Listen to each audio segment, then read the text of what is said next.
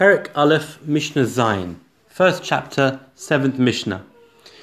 Bikesh lehisnamnim, if the Kohen Gadol wanted to nod off that night on the night before Yom Kippur, Pirchei Kahuna, the young men of the priesthood, makin lefonov be'etzba they would strike in front of him with their first finger. They would make some sort of very large clicking sound, and that would keep him awake. Va'omim they would say to him, Ishi Kohen my master Kohen Gadol, Amod, stand up, v'hofig achas ala ritzpa, and cool yourself down by standing barefoot on the marble floor.